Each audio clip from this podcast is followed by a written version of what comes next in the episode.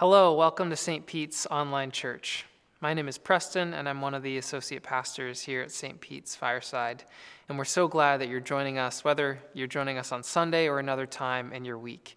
Will you pray with me before we begin today? Living God, we come before you and thank you for this opportunity to come together to hear your word again. We pray today in this moment that you will silence our hearts to hear you, to know you, to have you, O God, revealed to us afresh again. Come, Holy Spirit, now. Come into this place where I'm preaching, where each and every person listening is hearing your word. Will you enter in and break through and help us to see the world like you see it again? In your name we pray. Amen. Last week, you heard Alistair preach from one of his favorite passages of Scripture, from the Gospel of Luke. Today, I'm going to continue the trend by preaching from one of the passages over these last couple months that has grounded me and helped me make it through the global pandemic of COVID-19, and that's Psalm 23. This has been a disorienting time for me, and I know it has for most, if not all of you. There's been a lot of grief and loss.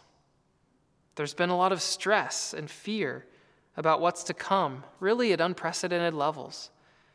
There's been a lot of increased burden on our home lives, certainly for me, navigating a pandemic with two young sons.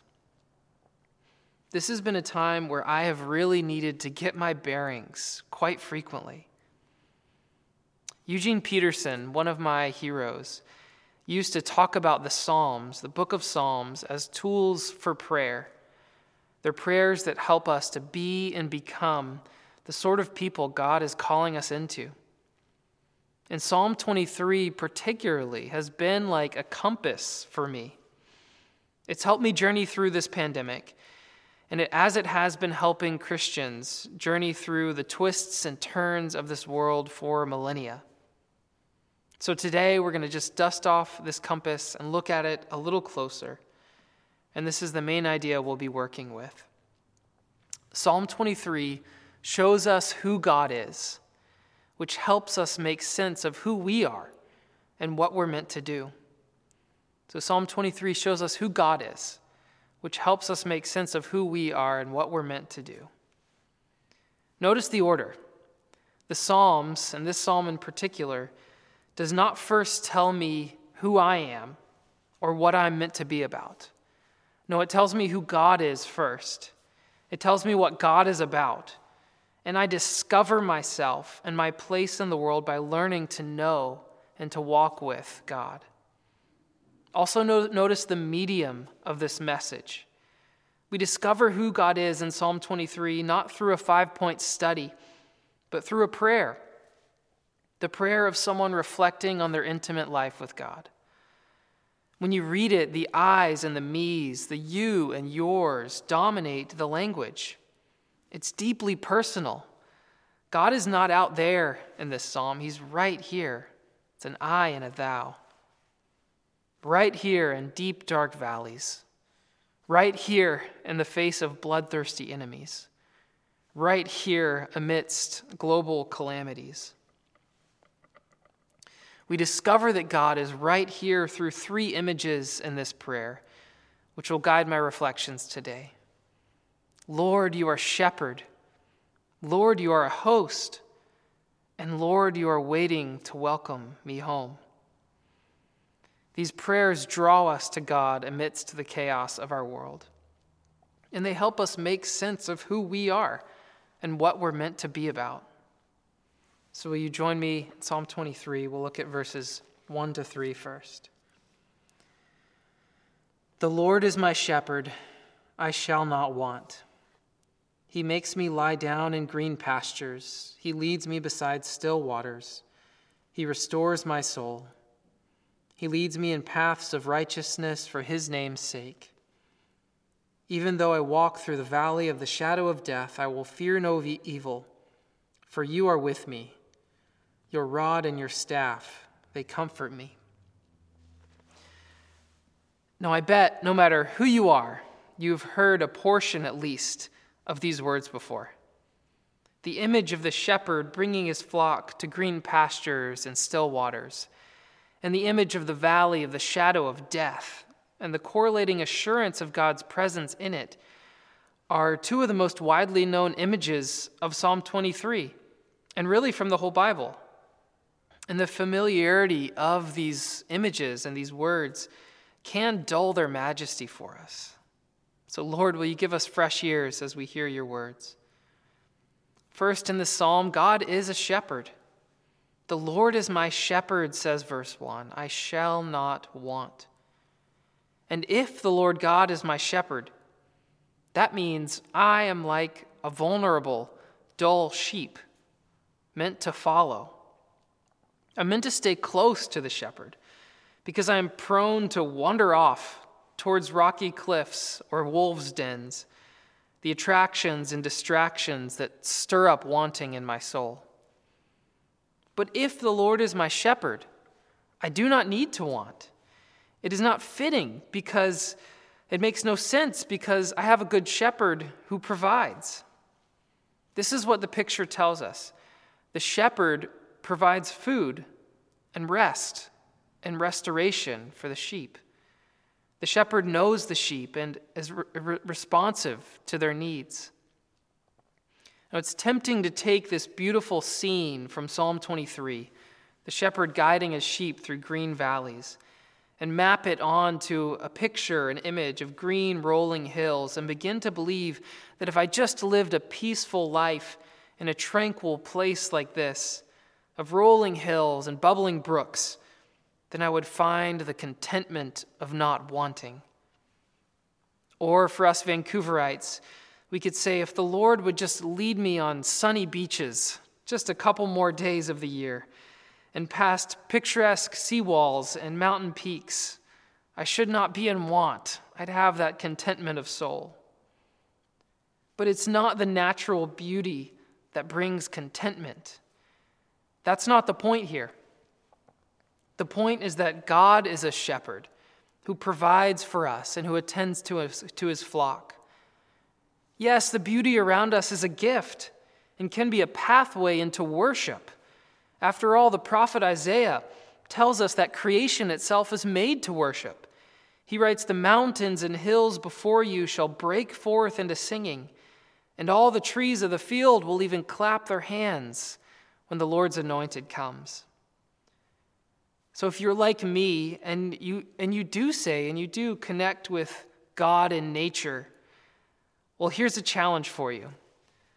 The next time you encounter that sunset or that miraculous peak that draws you back and takes your breath away, I challenge you to press into Jesus there. Thank him for his creative works and ask him, what do you have for me in this moment?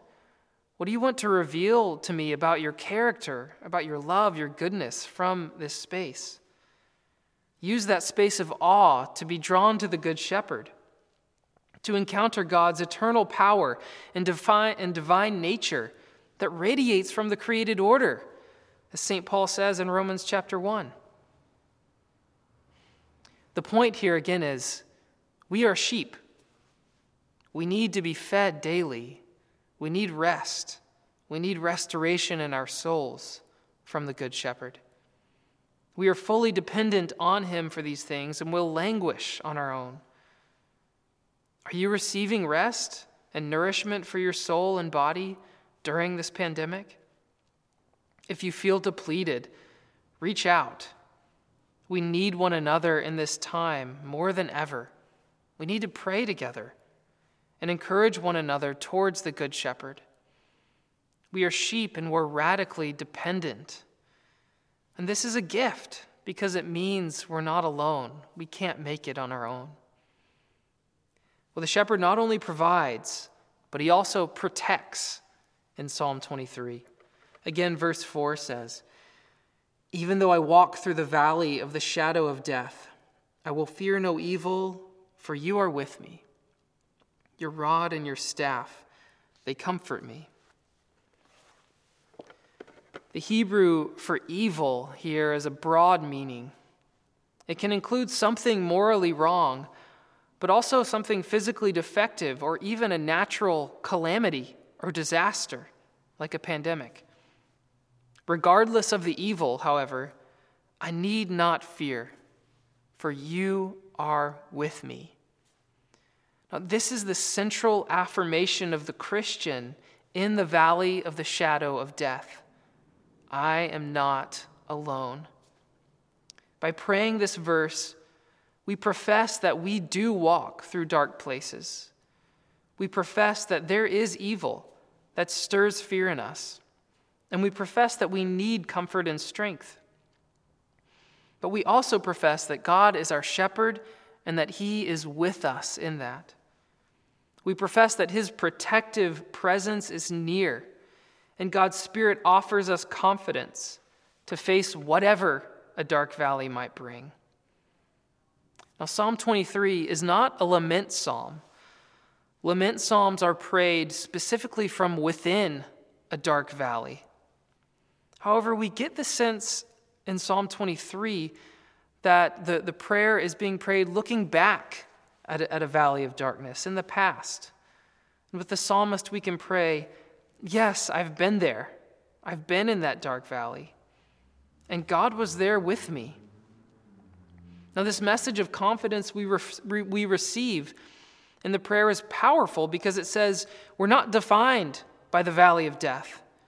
And we have a God who is a redeemer and who will carry us through it. There's something on the other side. But for those who live in the valley of death, whose constant experience of life feels that way, verse 4 might become a lament. Or for those of you who are feeling very weighed down in this time and place by the valley of darkness around us. And this can be grounds to become a lament, to question God, to maybe even reject God. It very well may spur these questions. God, are you with me in this dark place? Where is the comfort? Many people over millennia have reacted to Psalm 23 in this way. The words are so common in our culture, in our world, sometimes we forget that they even come from this prayer. The rapper Coolio famously considered his life in light of Psalm 23. As I walk through the valley of the shadow of death, I take a look at my life and realize there's nothing left. Kanye West uses this image to describe the struggles of inner city life. I walk through the valley of Chicago, where death is. The band Good Charlotte laments that God's nearness in Psalm 23 doesn't fit their journey. As I walk through the valley of the shadow of LA, the footsteps that were next to me have gone their separate ways. It's all over the place. And we hear the distance and doubt in these cries. You may resonate with them. But we also hear a yearning to trust, a desire to be proven wrong, a wish that things weren't as they seem in the present. We hear a desire to experience the blessings of Psalm 23 alongside doubt that they will come. This is the difference between cynicism on the one hand and lament on the other. Neither experiences the felt presence of God, but cynicism has given up, while the lament grasps for hope still. In the valley of the shadow of the coronavirus pandemic, we are called to be a people who do lament with hope. But how can we hope? How do we grasp onto hope? The news reports cannot ground our hope. The prospect of a vaccine cannot ground our hope. Conspiracy theories certainly cannot ground our hope. They will all fail. Hebrews chapter 10 invites us to hold unswervingly to the hope we profess, for he who promised is faithful. If you are a Christ follower, a Christian, you hope in nothing but Christ, the faithful one who grounds every bit of our faith from beginning to end. Not governments, not science, not human shrewdness, nothing else. We put our hope in Jesus Christ. When I lose my bearings in this pandemic, Psalm 23 is a compass, and it's a compass that points me to Jesus Christ, whose death and resurrection is then a compass for me too, because it is the center point of history, and whose death and resurrection helps me make sense of every other moment in history. What does Jesus' death and resurrection tell us about the pandemic? It tells us God is in control. Not us, God. And he works in his ways and his time, not ours. Well, how are those two linked? Let me try to connect these two ideas for you and spell it out. Jesus' death and resurrection remind us that God is in control over a global pandemic, because when God's Son dying on a Roman cross is our reference point to understand how God chose to rule over the world, to deliver the world, everything turns upside down. Suffering doesn't mean God has abandoned the world. It can't, because it was the very means through which God saved the world. N.T. Wright puts it this way in his recent book, God and the Pandemic.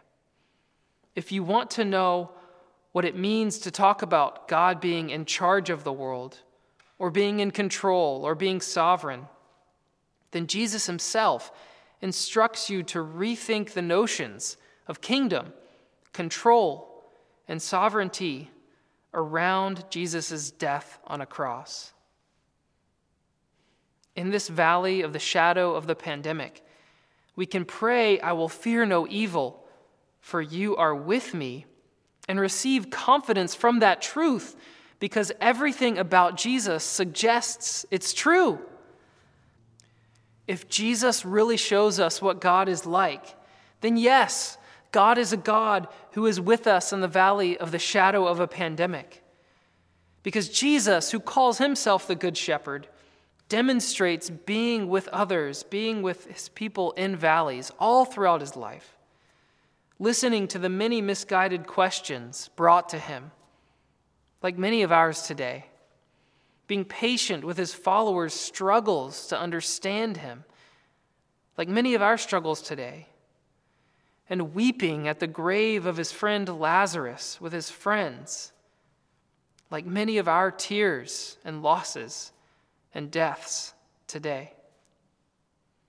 Jesus shows us our God is one who is with us in the valley of the shadow of death. It's the sort of place he shows up. Therefore, we have reason to cry out and lament with hope, because this is the type of God we serve.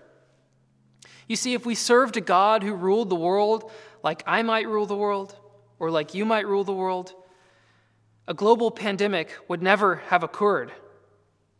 But because it has occurred, this would mean that God is not God, after all, or at least not a very powerful one or loving one. Do you see?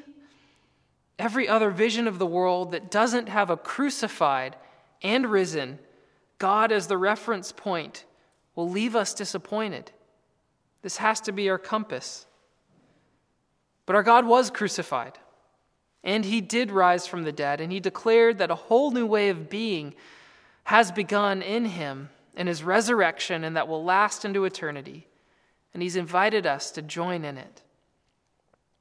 We don't have explanations for the pains and calamities the world has endured for thousands of years and does today as we journey with God towards his kingdom. But we do have a God who can handle these pains and calamities, who is with us in the valley of the shadow of the pandemic. And we have a destination we're heading towards, our home with him. And this is exactly where Psalm 23 is going to take us. But there's one other image before we get there. In verse 5, it says, "You prepare a table before me in the presence of my enemies. You anoint my head with oil. My cup overflows." This next image Psalm 23 gives us is that God is our host. Lord, you are a host of a great banquet. And we are guests at his table, meant to receive his goodness and to dine in his delight. There is an intimacy and a lavishness depicted. The table is bountiful. The glasses are brimming to the top. The guest is anointed with oil, a sign of blessing and welcome and warmth. And interestingly, the table is being actively protected from enemies while the guests dine and enjoy the presence of one another and the presence of the host. This host is God, a generous, hospitable God who's welcoming you with joy, preparing a bountiful, full table for you, and blessing you with his anointing oil, saying, "You are mine, and you are welcome." And you? What does this scene say? Verse 5, that God created you to be welcomed, to be delighted in, to receive his blessing. You need this. You were created for it. This blessing is what God the Father lavishes upon his Son at the baptism scene. You are my Son, whom I love. With you I am well pleased. With you I am well pleased. You need to know you are lovable. You need to know you are worthy of love. And you need to know there is a place at the table of God with a fancy name tag on it, like the ones at weddings, you know, and it has your name on it. God is the host. He is eager to welcome you in, to seat you, to anoint you with oil, to fill up your cup all the way to the brim, and your plate too. This is who our God is. This is what our God is like. Now, if you received the blessing of your parents as a child with no strings attached, this will be easier for you to grasp this idea of blessing. And by no strings attached, I mean you were respected and loved and enjoyed simply by being your parents' child, not because of your performance or behavior, not because you met their needs, not because you grew up and fulfilled their dreams. If these are conditions you had to meet to receive your parents' love, then you were taught that love is, and always will be, conditional. You were taught it is this way with God, too. And it's going to be harder to understand in your bones that God's love isn't like that. If that's you, reach out to us, too. We'd love to talk about it and walk through that with you. But God's love isn't like that. It is unconditional. God ripped up all the conditions on his love when Jesus Christ fulfilled the law with his perfect life and teaching, when Jesus Christ fulfilled the requirements of the law with his body torn and blood spilled, and when Jesus Christ said to the thief on the cross, "Today you will be with me in paradise." All the conditions ripped up. I can't help but imagine what Jesus was thinking in that moment on the cross. "Brother, I have a spot waiting for you. There's a place set with your name on it. It's been set for a long time. You've been a thief and a scoundrel your whole life, but guess what? That place has been set, and there's a chair pulled back for you every single day of your life. Every single day you lived in darkness and sin, and I've been waiting and hoping you would come take your seat and let me fill up your cup to the brim. Welcome, brother. Welcome to the table. You are most welcome. I've been waiting so long." This is what our God is like. This is who he is. And he's invited you to. He won't coerce you. He won't force you, but he's invited you to that table. This is the blessing of the Father.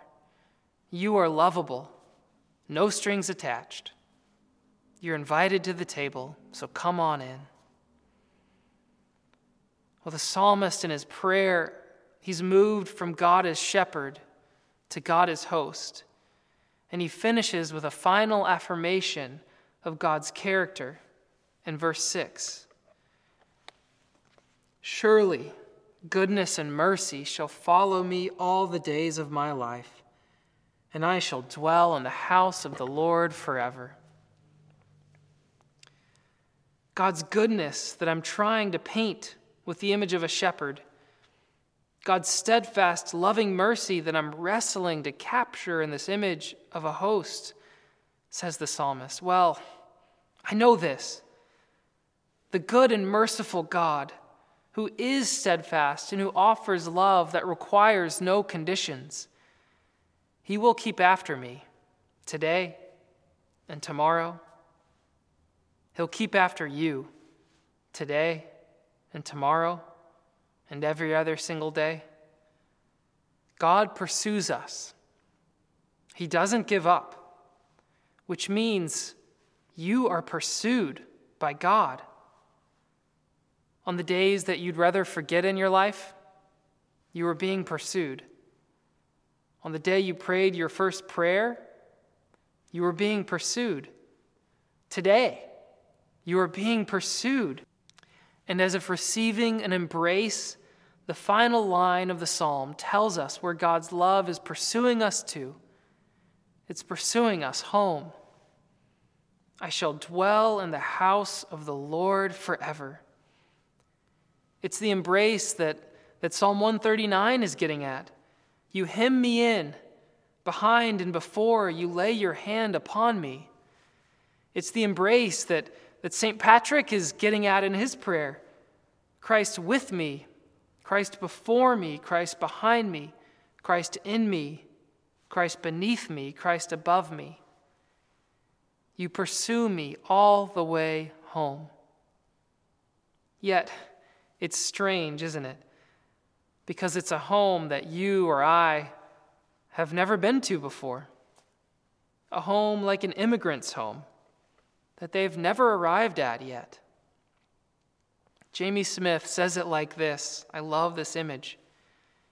The immigrant is migrating toward a home she's never been to before. She will arrive in a strange land and in ways that surprise her come to say, I'm at home here, not least because someone is there to greet her and say, welcome home. You see, the goal isn't returning home, but being welcomed in a place that you weren't born, arriving in a strange land and being told, you belong here. He goes on, the illusion of settling down in the everyday, settling for here, is one way to try to imagine you've arrived. But it is doomed to disappoint if you've been made for another shore. Hope is found in a certain art of saying goodbye, but also in looking ahead to the day when someone will greet us with welcome home and knowing how to navigate in the meantime. When I lose my bearings during the pandemic, Psalm 23 is a compass. And it's a compass that points me to that home that I've never been to before, but that I'm headed towards. It's a compass that points me towards that home, which is Jesus Christ. And he's waiting. He's pursuing and he's waiting to welcome me and to welcome you home. You were made to be with Jesus Christ. His story makes sense of the rest of the story, of the rest of history. It makes sense of today. He is a good shepherd with you in the valley of the shadow of death. He is a host, blessing you with his welcome and joy. And he is pursuing you and waiting to welcome you home. To be with Christ is to be at home. Nothing else will do.